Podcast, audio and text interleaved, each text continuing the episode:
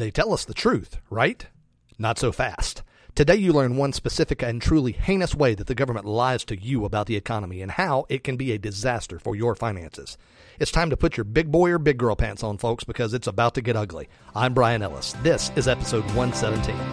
You're listening to Self Directed Investor Radio, America's only podcast exclusively for affluent, self directed investors, where each day of the week you receive innovative investment strategy and deadly accurate market analysis that's untainted by Wall Street and unblemished by government propaganda, all in seven minutes or less. Coming to you now from iTunes, Stitcher, and SDIRadio.com, here's your host, Brian Ellis. Hello, SDI Nation. Welcome to the podcast of record for savvy, self directed investors like you. Something's rotten in the state of Denmark, my friends. Actually, it's Washington, D.C., where the foul stench originates, and it gets stinkier on the first Friday of each month when the feds release new stats about unemployment in the United States. We're not going to talk about statistics and computation and that sort of thing today, but I am going to tell you about the reality of willful deceit from the government and why it's so important for you as a self directed investor. This is a rubber meets the road kind of episode, folks. Let's imagine for a moment you're evaluating an investment. Maybe it's stock in a construction company or a consumer electronics maker. Maybe it's a rental property in the heartland or even the formation of your own business. Doesn't really matter. Whatever the case, your investment ultimately relies on one thing for success customers. And not just customers, customers who have the wherewithal to spend money and to buy, buy, buy. And by and large, that relies on one thing a well employed populace. Whether there are able to buy customers in the world isn't something that's merely nice to know, it's critical. And of course, the government very helpfully provides information about the unemployment rate in this country on the first Friday of each month. The last such announcement was for the month of July when the national unemployment rate was at 5.3%, about the lowest of the entire Obama presidency. But my friends, something is really wrong. Do you know anyone who's unemployed? I do. Do you know anyone who's been unemployed for a really long time? Again, I do too. In fact, while there are fewer unemployed right now than at the height of the economic collapse, anecdotally, it still seems to me like there are a whole lot of able bodied people who either aren't working or who are working at menial jobs far below their potential and below their experience level. And there's something else that's totally wrong. The output of this country is barely moving at all. Economic growth in the first quarter of this year didn't even reach 1%, and the second quarter was reported as being strong, even though the growth rate was only about 2%. Folks, that's not good. There's fundamental weakness, but to hear the government say it, everything's hunky dory. But it's not. And those of us who are self directed investors simply do not have the option of drinking the Kool Aid.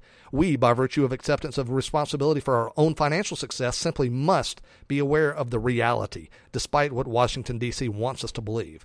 So here's a painful example of how they're lying to you. The basic way that unemployment is calculated is by dividing the number of people who are unemployed by the size of the labor force. Simple enough, right? Here's the problem. The Obama administration radically altered the definition of unemployment to make the unemployment rate look much better than it actually is. To me, a person is unemployed if they want a job and they don't have one. But did you know that by Obama's new rules, there are literally millions of people who don't have a job who would be thrilled to have one, but none of them are counted as unemployed, just so that the unemployment rate looks low? It's insanity. It's blatant deception. But that's not where the travesty ends. Do you know who is counted as being employed? Anybody who makes 20 bucks by cutting a neighbor's lawn. Anybody who works for just a few hours a week flipping burgers to make ends meet. Let's dig into this a bit, my friends. Maybe it's okay to count a teenager as employed who's working 15 hours a week at McDonald's, but the feds also count as fully employed the man or woman who was a mid-level executive making 150 grand a year before they were laid off and who has taken a part-time job at Mickey D's just to make ends meet until they find a job that's actually suitable. So, what we have is a situation where feds don't count people as unemployed who absolutely clearly are.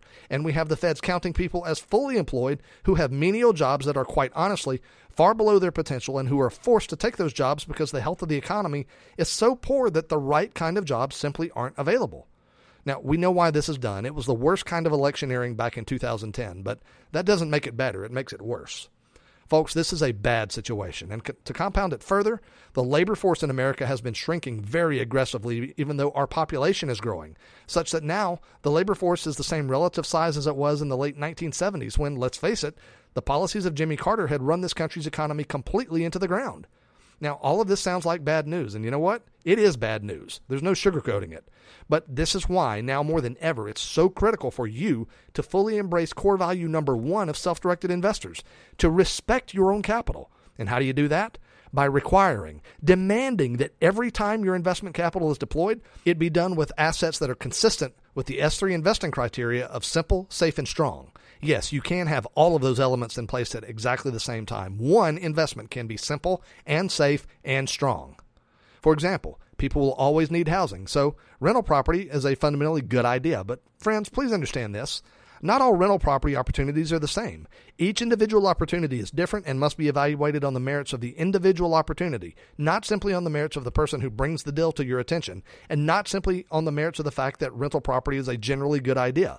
For example, if you're considering purchasing a rental property, would it be better to pay full retail value for that property or less than full retail value for that property?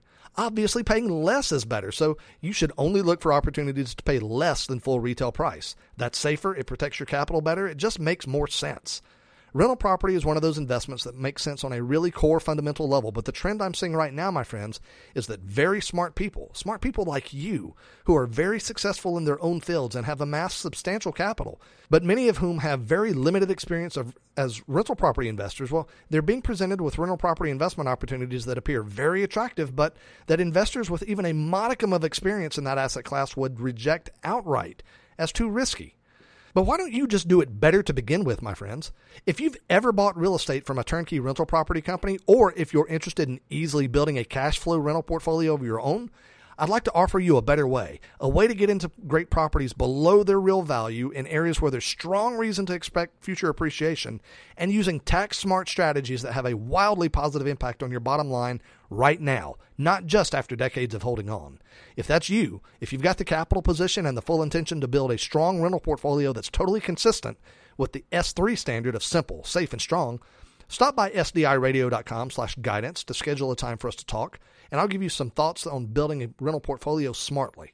No, let's do it better than smartly. Let's do it brilliantly, my friends. Let's make it profitable from day one. Again, that's sdiradio.com slash guidance to set up a time to discuss this with me. My friends, invest wisely today and live well forever. Thank you for listening to Self Directed Investor Radio with Brian Ellis. Don't miss a single episode. Be sure to subscribe to Self Directed Investor Radio right now on iTunes, on Stitcher, and at SDIRadio.com. Your feedback is always welcomed via email at feedback at SDIRadio.com. This show is for entertainment purposes only and is not intended as legal or professional advice for your situation. Content is the property of the Self Directed Investor Society.